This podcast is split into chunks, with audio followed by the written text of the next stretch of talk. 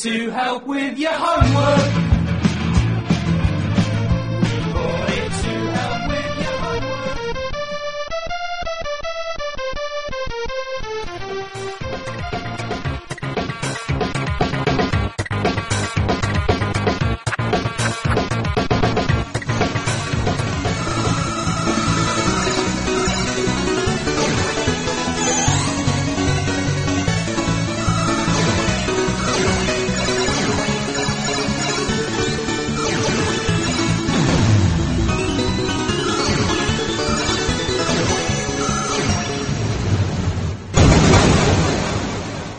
Retrocomputaria, porque velho é o seu PC. Bem-vindo a todos que estão nos ouvindo, nosso episódio número 1 um do Retrocomputaria, o nosso podcast de retrocomputação. Lembre-se sempre que nós dizemos retrocomputaria, porque velho é seu PC, mas aqui só falamos dos clássicos. Então a gente hoje vai falar de, começando o nosso assunto, dando uma pincelada em geral sobre microcomputadores, e a gente começa falando primeiro dos microcomputadores de origem nos Estados Unidos.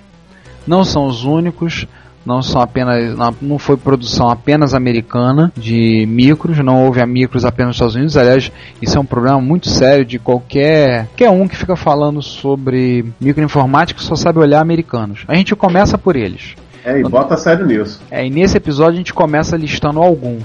Né? A gente começa falando de alguns, como fala, talvez a gente vai, vai sobrar, a gente vai voltar a falar É. neles depois. Primeiro, boa, boa noite, boa tarde, bom dia, sei lá, que tal, hora que você está ouvindo isso. É, é, a gente não pretende acabar com todo o assunto nesse, nesse episódio. Pelo contrário, muita coisa vai ser estendida em outros episódios que a gente vai dedicar aí a, a- alguns algumas empresas e tal, mas é aquele negócio, como o movimento todo começou nos Estados Unidos, né, então vamos dar uma. Vamos, vamos começar a nossa volta por lá, né? Em algum momento aí dos anos 70. É, bom dia, boa tarde, boa noite. Exatamente, César. 75, que é o Altair que é lançado.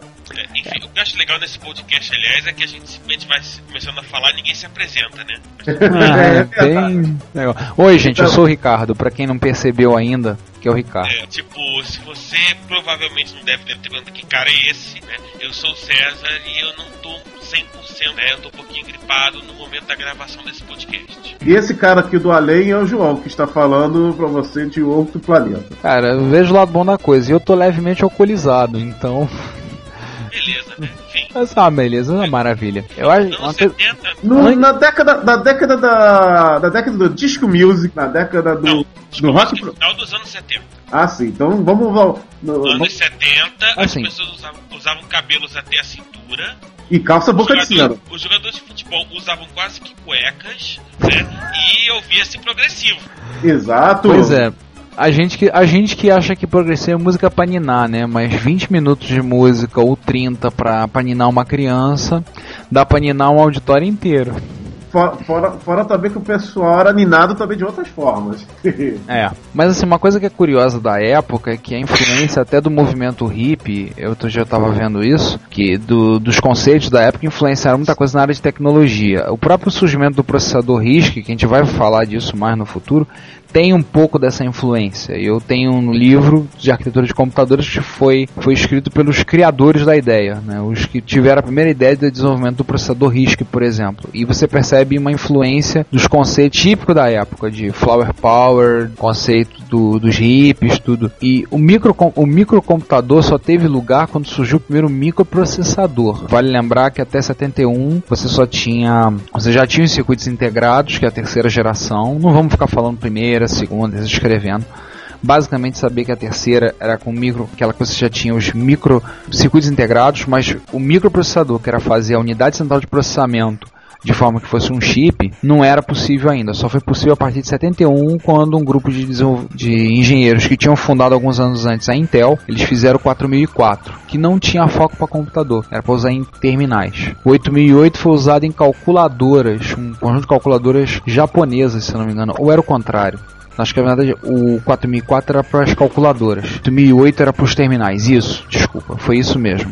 O 8080, que foi o primeiro microprocessador de uso geral que foi desenvolvido pela Intel e depois foi felizmente clonado, copiado e montado e refeito e produzido até hoje pela Zilog, naquele qual a gente processador que a gente talvez todo boa parte do, boa parte da, da- dessa retrocomputação se apoia, né? O Z80. Inclusive lembrar que o Z80 na é fabricado. É, agora alguns dias a gente teve MSX Rio E usado. 2009. É fabricado e usado. Não, exatamente. Teve um, um colega nosso, teve na MSX, comentando, falando de Z80. Ele falou, não, eu comprei, comprei quatro agora, recentemente, novinhos, e paguei cinco reais em cada um, sei lá. Eu até brinquei com ele, até falei, pô, me dá um que eu queria furar e fazer um chaveiro. Pena fazer com um processador novo, mesmo que seja um Z80. Então, assim, a base foi o 8080 e, sim, fortemente o Z80. Eu acho que É, e, aí tem uma coisa, que o surgimento do 8080 como um chip usável, né, permitiu que as pessoas começassem a brincar de montar os kits de computadores, né, que é aquele negócio. Era um mercado de entusiasta, óbvio, né, todo mundo era maluco, e o cara, ele comprava o computador em kit, chegava na garagem dele, montava, brincava lá com liga desliga dele e achava o máximo. Fora que americano tem essa, essa cultura do faça você mesmo. Eles já fiz, eles faziam kit de avião, kit de castelos, kit de carro, kit de um monte de coisas. O que aconteceu? Na década de 70 as coisas foram ficando baratas, ficando acessíveis. Aí a brincadeira passou para o mundo da eletrônica. É, e, e aí entenda o acessível, por exemplo, o Altair 8800, né, que é tido como o primeiro é o Computador primeiro pessoal, né? Computador pessoal, né, custava eu tinha 395 dólares o kit para você montar em casa. 395 dólares. Se você fosse um cara é, preguiçoso, eles montavam pra você, mas custava 495, 100 dólares a mais só pra montar. O que cá entre nós você era chamado de loser, perdedor, porque o legal era montá-lo. Com certeza, né? E assim, uma coisa que é muito interessante é o seguinte: o fundador da MITS, né, que é a empresa que criou, primeiro lançou ela na revista na Eletrônica Popular, que é uma revista muito, muito tradicional nos Estados Unidos. Né? Eu, se eu não me engano, não sei se foi o pessoal da Eletrônica Popular ou da Mecânica Popular, que é uma outra revista muito tradicional e muito antiga, que falou anos antes o seguinte. Que ele achava ridículo porque que as pessoas queriam ter computadores em casa. Né? Para quê? Achava isso um tremendo de um desperdício. E, e aí, nosso querido ouvinte, é, faço a mesma pergunta. E aí, vocês concordam com ele? Pra que computador em casa? Pois é, né? Pra quê? Uma coisa isso completamente aí, inútil. É isso aí, isso aí tem mais de 640k no computador, isso tudo é inútil. Uma coisa que. Fala. E, e aí, nesse caldo de cultura, começaram a aparecer diversos, diversos kits, né? O cara montava, né? a própria MITS começou a fazer outras coisas, outras empresas começaram a entrar. Foi o Altair, foi o Altair, já, já começando assim, de- foi o Altair que eles se inspiraram, é, foi isso aqui mesmo. Tá escrito aqui. O Altair é uma, é uma estrela real, foi mencionando Star Trek. Mas tem, uma, tem uma outra coisa também do Altair. Que falaram que o layout de, de- deles foi, foi inspirado no computador. Será que teve um julgamento? Acho, não sei se foi, acho que foi o julgamento do Spock. Ricardo, você que é tracker, me, me, dá, me dá a força. Cara, Julgamento não do Spock. Eles botaram um computador que computador era o, vamos dizer, o promotor. E tinha o Comodoro lá, que era um juiz, né, que é um julgamento de corte marcial militar. Mas só que o promotor era, o promotor era o computador, ou então um auxiliar do promotor, que era o computador. computador com, Sim. que era uma caixa pro, pro, pro tempo lá de 67. Era, era um computador portátil, né? O cara veio debaixo do caixa do, do, do, do bra- debaixo do braço, botava a caixa ali e ligava e o bichinho falava, eu sou computador fulano, esse cara é culpado. Só que tinha um monte de luzes e ele era exatamente o Altair. Exatamente o que eu digo, o layout, que ele foi feito antes e o pessoal do Altair na época se inspirou para fazer esse layout aqui. É, uma das coisas que tem do Alter, ou Altair, sei lá como queiram chamar, é que o pessoal teve a ideia de assim. Aqui tem, inclusive, inclusive a gente se encontra na internet eles falando que, que disseram assim: o nome foi sugerido do Alter porque o sujeito tinha perguntado. O, o diretor técnico da MITS, ele tinha pedido uma sugestão à filha e a filha falou porque era onde para onde a Enterprise vai nesse episódio. Que era o episódio 34, que é o tempo de nudez. Isso, que tá, que tá, que tá, que tá- por acaso tá aqui no, no, no Old Computer. A morte É. que tá em episódio 34. Que é o, te, é o, te, é o tempo de 16 nudez. do 9, 16 do 9 de 67. É, no- é o episódio chamado Tempo de Nudez. Outros chips começaram a ser lançados nessa época, entre eles tal de MOS 65 6502. Ninguém conhece, né? Que ouviu falar. Ninguém ouviu falar. Não, alguns, alguns realmente, alguns talvez nossos ouvintes não tenham ouvido falar, né? A gente tem esse risco. Então, então, a gente, então a gente vai chegar nele, por causa que é o próximo, o próximo kit que nós vamos falar depois Se do você não Alter. sabe que é o 6502, guarda essa informação que a gente vai voltar nele algumas vezes nesse e nos próximos episódios. o já citado Z80 da Zilog, que é uma empresa que originalmente era. Só que saiu da, da Intel, né? Foi, é, a Zilog, a história da Zilog, se eu me lembro bem, foi uma empresa que surgiu de dentro da Intel, de alguns ex- ex-engenheiros que eram faziam parte da Intel, que saíram e fizeram. Eles tinham um contrato que eles puderam tirar fazer uso de parte do código do 8080, tudo assim. Alguma coisa do tipo. O Z80 é o processador mais famoso deles, e aliás o Z80 é a base de toda a família de processadores da Zilog. Todo mundo tem alguma coisa, tem um pezinho no Z80, da, do, produzidos pela Zilog. Né? E o Z80 é sucessor direto do. ou nem tão direto, mas o sucessor do velho e bom 8080. E o chip, e o chip de 8 bits mais usado de- é, em, máquinas de todos os tempos. Ah, você encontra Z80 de- hoje em dia derivados dentro de impressoras, dentro de equipamentos de aviação, dentro de tecnologia embarcada. Você encontra Z80 em videogame, você encontra em computador, você encontra Z80 em tudo que é lugar. Pra você ver, ele mais de 30 anos, talvez uns 35 anos, no- nós estamos gravando esse podcast no ano, no ano de 2009, os 80 de 75, 76, então bota aí uns seus 33, 34 anos, ele ainda é fabricado. Você pode comprar uns 80 novo. Você pode chegar numa loja, loja eletrônica, encontrar os 80 e comprar uns 80 novo. Seja lá o que, que você vai fazer com ele. Ou montar um computador todo, uma máquina, uma máquina de controle de um controle de automação industrial, um sistema de lançamento de mísseis ou fazer um chaveiro. Você Aliás, pode comprar. falando, falando dos 80 em kits, o primeiro kit vendido, vendido no Brasil é, usava ele. Sim, sim, o NES 180, eu lembro desse kit. Mas isso a gente vai falar quando a gente for falar de Sinclair, a gente vai chegar no Sinclair. Então a gente pode come- comentar umas coisinhas do Alter, pra gente já passar, falar rapidamente dos outros, né? Porque a gente tem É, o Alter, pra falar. o Alter ele vinha, o kit dele com fantásticos é, 256 bytes de RAM. O leitor, leitor que só está acostumado com coisas mais novas como PC e tudo mais, que tem 1, 2, 4, 8 é, megabytes de memória. Imagine que são Mega. 256 Mega, bytes. mega onde, Jo- João? Giga, né? Gigabyte, gigabyte já. Imagine o que, que são 256 bytes. Uma coisa que é curiosa do Alter é que ele não tinha teclado, era aquela, aquele caixote com fonte, um painel frontal, tinha slot, desculpa, slots expandidos e todo o circuito, tudo era um painel frontal que era programado. Ele não tinha entrada por teclado, ele não tinha saída para ter para alguma espécie de monitor ou coisa do tipo. Mas foi nele que surgiu o primeiro, foi feito o primeiro interpretador BASIC. O BASIC é uma linguagem que surgiu em 1963, se eu me lembro bem. Beginners All System. Symbolic. Obrigado. E daí surgiu uma tal de microtraço-soft, né? Bill Gates e Paul Allen começaram desenvolvendo, começaram a vida desenvolvendo um interpretador BASIC para rodar no Altair. né? E eles começaram por aí, fazendo a primeira, realmente, a primeira linguagem de programação para o Altair, primeiro produto comercial da Microsoft. Né? Na época, Microsoft separada com o IFIN, algumas coisas foram desenvolvidas depois, né? continuaram. Uma coisa que é curiosa de se ver naquele documentário é, O Triunfo dos Nerds é que o, o presidente da MIT, depois passou o tempo, passou a onda, a MIT, digamos assim, desceu a ribanceira, como toda empresa da época, muitas empresas da época, né? Surgiram, pipocaram, apareceram, e depois murchou. Ele saiu, é, aqui diz que eles, eles foram, o Altair foi produzido em 78, é, ela foi, ele foi fabricado até E é mais ou 78. menos a época que começam a aparecer computadores já montados que o cara levava pra casa, botava na mesa dele e operava. Exatamente. E uma coisa curiosa é o seguinte, é, essa tá no documentário, o presidente da Altair, ele acabou, ele saiu dali e foi fazer o que ele queria fazer na vida. Ele foi ser médico. Foi fazer faculdade de medicina, estudou, foi fazer ser médico. eh, Hoje em dia ele é médico, tá, já deve ter se aposentado.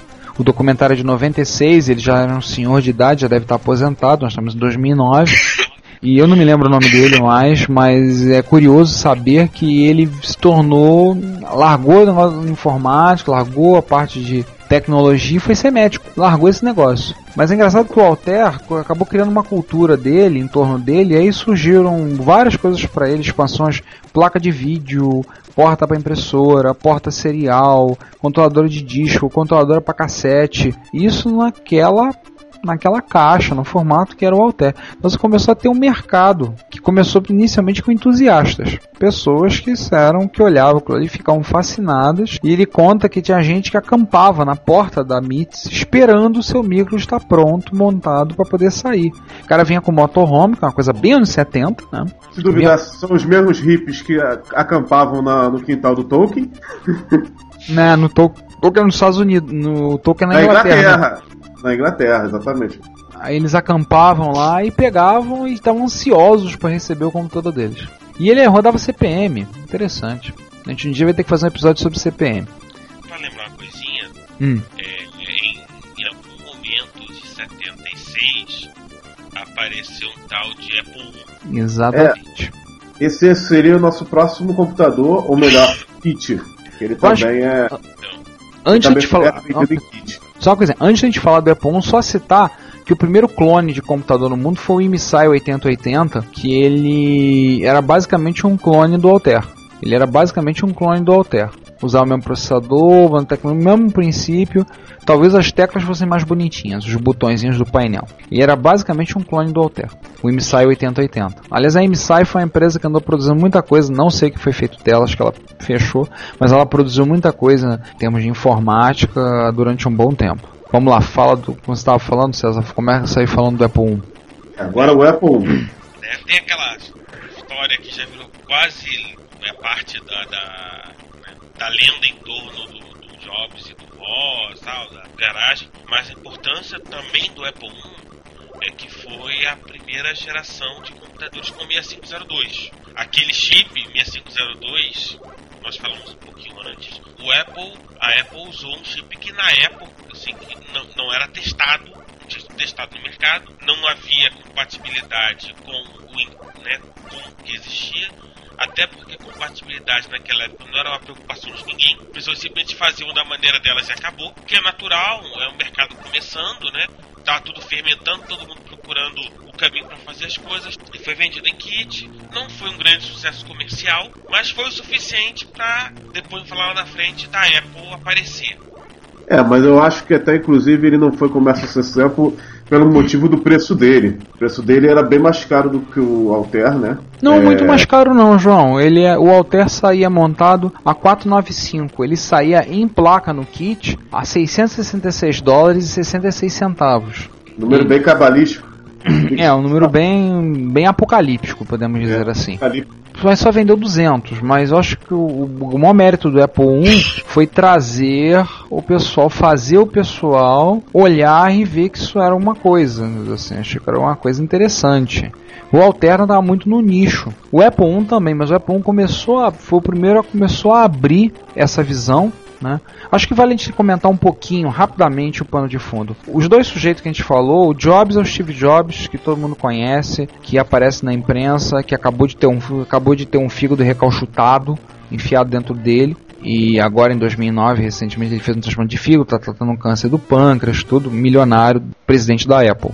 O Voz, o Wozniak, Steve Wozniak, foi o a outra pessoa que fundou a Apple junto com ele. O Voz era engenheiro na HP, né, gostava de computador. O Jobs era mais da área de mais a cabeça dele era ele tinha interesse no- na informática, mas não era tanto a área dele, não era tanto eletrônica. A eletrônica era mais a área do Voz, né, do Wozniak. Então ele viu a oportunidade de fazer alguma coisa, eles acharam interessante, vamos fazer um computador, eles tiveram uma oportunidade. Conta essa história que o nome vem de Apple porque o Jobs trabalhou num pomar de, massa, de macieiras, né? Apple, maçã, tem gente que falava também porque ele era fã dos Beatles e a gravadora dos Beatles era a Apple, tem essas coisas todas, ah, mas basicamente o que mais aceito é que seja a questão das maçãs, do, onde ele trabalhou. Então ele pegou e resolveu montar o computador, né, resolveu montar, resolveu montar, eu, numa reunião, ele apresentou numa reunião do clube do computador caseiro, né, Homebrew Computer Club, apresentou, mostrou que ele estava desenvolvendo,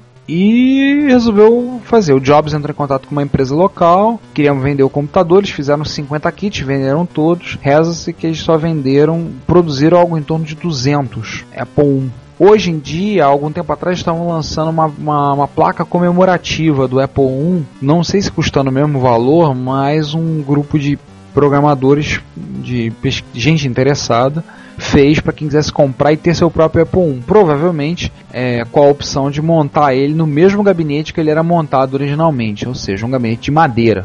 Que devia ser. que era, não devia não, ele era feio pra caramba. Era esquisito pra chuchu. Um computador de madeira não é alguma coisa lá muito, digamos Fora- assim, criativa. Fora com o computador que o- até o gabinete dava bugs. Cupim em casa. É verdade. Aliás, tem uma. Club, que é um clube extremo. Assim, foi um clube, né? Que no.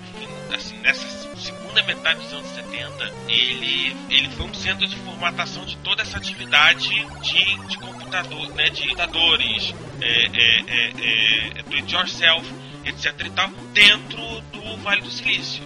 né, onde as pessoas se juntavam e aí elas apresentavam o que elas estavam fazendo. Então, pega aí Adam Osborne, por exemplo, depois vamos falar da Osborne, algum momento, foi um, um um foi um outro membro, talvez mais conhecido rapidamente aí, né, desses membros todos.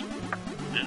E, né, e tem também uma, uma outra coisa com relação ao, ao Apple, que é o seguinte, o Apple I, ao contrário do Altair, por exemplo, ele te permitia carregar um programa de um nativo exemplo default, né? Por exemplo, de um, de um gravador de fita cassete. Gravava, você puxava o interpretador basic, fazia lá a tua digitação e pronto. Ou seja, a barreira à entrada de programadores caiu vertiginosamente do Altair para o Apple. Passou a poder desenvolver o que você queria fazer. E poder Isso. só poder gravar e guardar e poder usar de novo, isso aí era revolucionário. Fora a opção do teclado, que é uma interface é, mais, como posso dizer, é, prática do que chaves. É, porque você tinha também já os computadores usando terminais, né? Você tinha teclados, os teclados tinham semelhanças com as máquinas de escrever, aquela coisa toda. Então nada mais natural de partir para uma interface que quem fosse mexer, quem fosse entusiasta da época, pudesse ter contato. Meu pai foi analista de sistemas e, e viveu, não viveu tanta época da microinformática, porque nesse período, nessa época, ele estava escrevendo programa em COBOL na empresa. Mas era teclado e teclado terminal. Teclado te- em terminal era direto isso, no grande porte, né, no mainframe onde ele trabalhava. Então era nesse esquema direto. Então assim, nada mais natural partir para uma interface que todo mundo conhecia, porque os primeiros entusiastas eram pessoas que gostavam, mexiam com computador, trabalhavam com isso e gostavam de computador. Gostavam de informática, gostavam de computadores e começaram a querer se interessar por ter a mesma coisa em casa. E, e aí, que- e aí, o que, que aconteceu? O João falou lá na frente que o americano tem a tradição do do it yourself. Isso. É, eles andaram no Brasil um tempo, faliram, foram embora, mas ainda continuam muito forte nos Estados Unidos, que é a cadeia de lojas Radio Shack, que é a grande cadeia de eletrônica dos anos 80 e 70. Óbvio, o olho cresceu, vamos fazer o nosso computador. Em 1977 começa a linha é, Tandy Radio Shack 80. Tandy era a empresa controlada pela Radio Shack que produzia os computadores, era a- Tandy Computers, não tô errado. É, atende computers. É, você está certíssimo. Tandy Computers, né? Tandy Radio Shack, porque ninguém sabia que era Tandy, mas todo mundo sabia que era Radio Shack. TRS-80, TRS-80 é o modelo 1 que surge com outros dois que nós vamos citar, o Apple II e o Commodore é, PET. Isso. e que desses três, ele era o único que vinha com os 80 e vinha com 4K de RAM, ou seja, em dois anos já subiu de 256 bytes para 4K. Você tinha uma subida astronômica aí. É, que aliás, quem começou com o primeiro com 4K foi o próprio Apple I. né, E Microsoft Basic, ou seja, mais uma vez cai a barreira entrada. O cara chega, hoje ele pode chegar na loja Radio Shack em qualquer lugar dos Estados Unidos, comprar um TRS-80 modelo 1, levar para casa e programar. Exatamente. Ou seja, o, o computador pessoal passou de kit para objeto de consumo. Não, a coisa então, então interessante da época, por, na, na revista Time, se eu não me engano, de 78, o, o Homem do Ano foi eleito o computador. Porque eles só falavam disso. O homem do ano, quando a Time elege, não é necessariamente uma pessoa que tenha sido necessariamente uma pessoa boa. Tipo, se não me engano, Pol Pot, ditador do, do Camboja, e o e Adolf Hitler foram eleitos os homens do ano porque são, é, são pessoas que ficaram muito tempo na mídia, mais apareceram. O senador Na- McNamara, que falecido recentemente, É que foi 82. responsável, que foi responsável pela Guerra do Vietnã também. Foi em 82 que o Computador, né? do Homem do Ah, Ano, tá. né? A gente é pessoa do. Ah tá, então foi um pouco mais pra lá. Eu calculava que fosse em 77, 78. Mas assim, você já tinha esse mercado borbulhante aparecendo. A Radio Shack entrou, como o César comentou, da rede da Radio Shack. E eles começaram, vamos, vamos aproveitar esse negócio. Todo mundo queria entrar nesse mercado, vamos entrar nesse negócio. Então eles desenvolveram muitas coisas pro TRS-80. O TRS-80 teve quatro versões. Algumas dessas versões aportaram no Brasil. Se eu não me engano, as versões 1, mais fortemente a versão 1 e 3 do, do TRS-80, que a gente conheceu no Brasil como montados pela Prologue como o CP do, CP300 e CP CP500. principalmente o CP500. Né? O 300 era modelo 1, clone do modelo 1, e o CP500 é o modelo do modelo 3. Aliás, o CP500 ele é muito mais parecido com sua contraparte americana do que o 300. Então, assim, eles começaram a desenvolver, começou a aproveitar esse negócio e vão, vamos entrar nesse mercado. Foi- apareceu com algumas coisas interessantes, né? Você já tinha a opção de monitor, você já tinha entrada para cassete, interface drive. O sistema operacional, ele usava inicialmente o sistema operacional próprio, que era o TRS-2, mas depois ele veio a surgir, veio a ter algumas versões passaram a ter suporte ao, ao CPM. Porque o CPM era o sistema operacional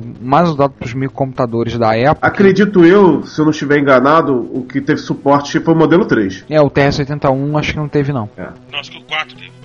Não, o 3. O- Era, era o 3, era o 3. CP500 também tinha. Exato. E a gente rodando CPM no CP500. Eu lembro de ter visto isso. Ele era va- vazado no 3. Aí começou a acontecer o seguinte: o computador deixou de ser coisa só de robista e começou a cair no ramo, o microcomputador, cair no ramo profissional, no ramo empresarial, no CPM. O CPM que tinha os programas mais pesados para essa, pra essas áreas. E antigamente máquinas CPM eram muito dedicadas, né? Não, in- interessante do TRS-80, algumas coisas surgiram na época, por exemplo, eu tava procurando documentação, depois eu vi se a gente bota até a foto no post que a gente ia fazer no, no blog, anunciando esse, pod, esse episódio do nosso podcast. Tinha até HD pra ele. Eu achei uma foto aqui pesquisando um HD de 5 mega para um TRS-80. Então assim, você já tinha, apesar do cassete, disquete já tinha HD. Claro que devia ser um custo realmente alto, bem alto. Ele começa com 4K de RAM, mas podia ser expandido até 48, que era um limite quase inatingível para quem tá, para quem chegou, acabou de chegar numa máquina com 4. Não. Até porque tinha uma limitação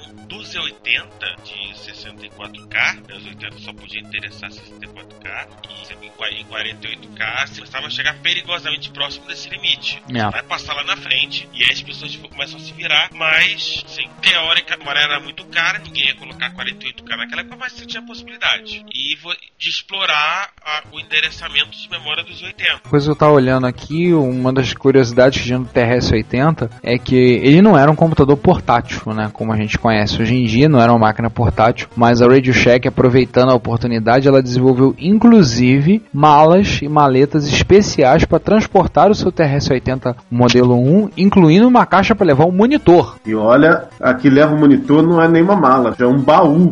Vamos dizer que em relação aos carros de hoje em dia, que os carros da década de 70 também eram maiores, é, ocupava meia mala esse bichinho. Agora, sabe o que é mais curioso que eu tava olhando aqui? Sabe por que, que ele, foi, ele foi descontinuado em 81? Sabe por quê? Porque o FCC americano, né, que determina várias normas do governo, determina normas para padrões para a indústria, o, F- o órgão, o FCC, colocou regras novas por questões de interferência de radiofrequência. O projeto do micro gerava, devia cuspir radiofrequência por todos os cantos do, da, da carcaça do gabinete, gerava radiofrequência e devia ser um problema seríssimo de interferência. Já ouvimos histórias ao longo do tempo de gente com micros que geravam, que cuspiam radiofrequência pela lateral do gabinete e interferiam até no telefone sem fio. Mas o TRS-80 modelo 1 parou de ser, des- parou de ser produzido e aí eles foram para falar do modelo 3. Eles passaram isso para um- passaram a usar o modelo 3, que foi talvez o mais popular de todos, que foi do stand que mais adotado, que é o mais parecido no Brasil que a gente teve o CP500. É, basicamente, eu acho que quase todos os clones de TRS-80 foram modelo 3 no Brasil.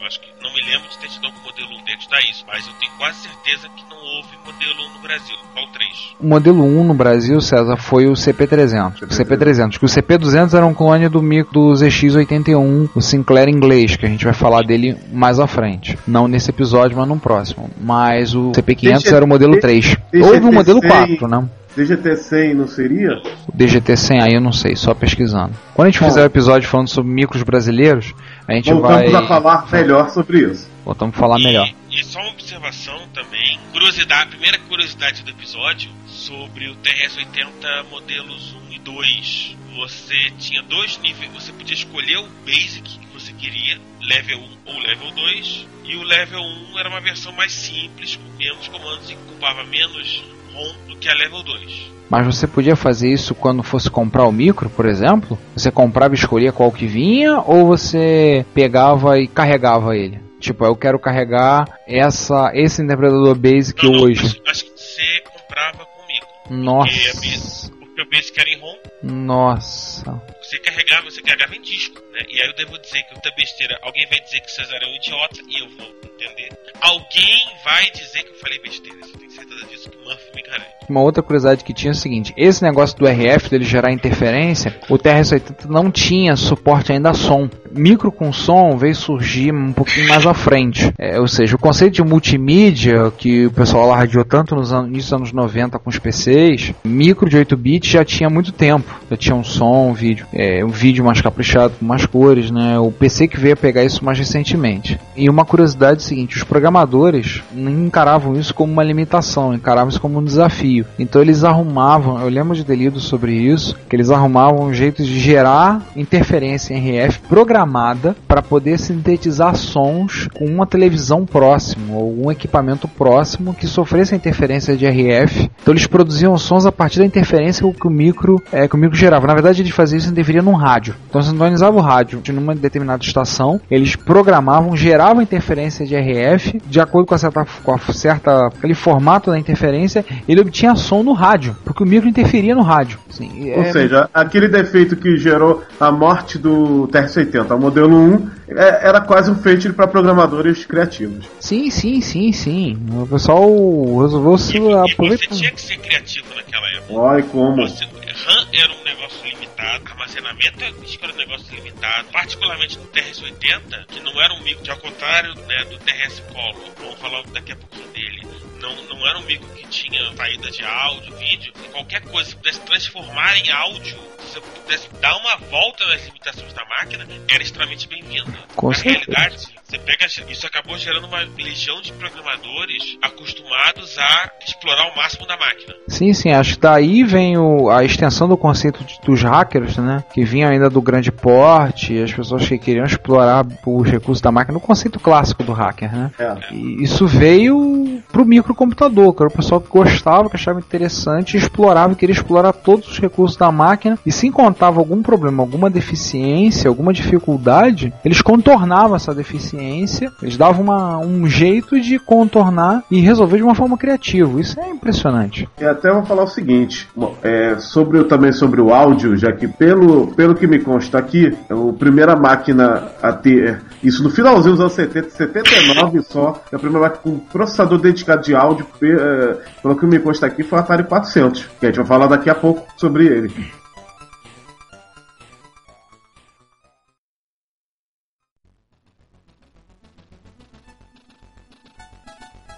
Começamos uma nova tradição nesse podcast. Aqui vem nossa sessão musical ainda sem nome. Aceitamos sugestões de nomes para ela.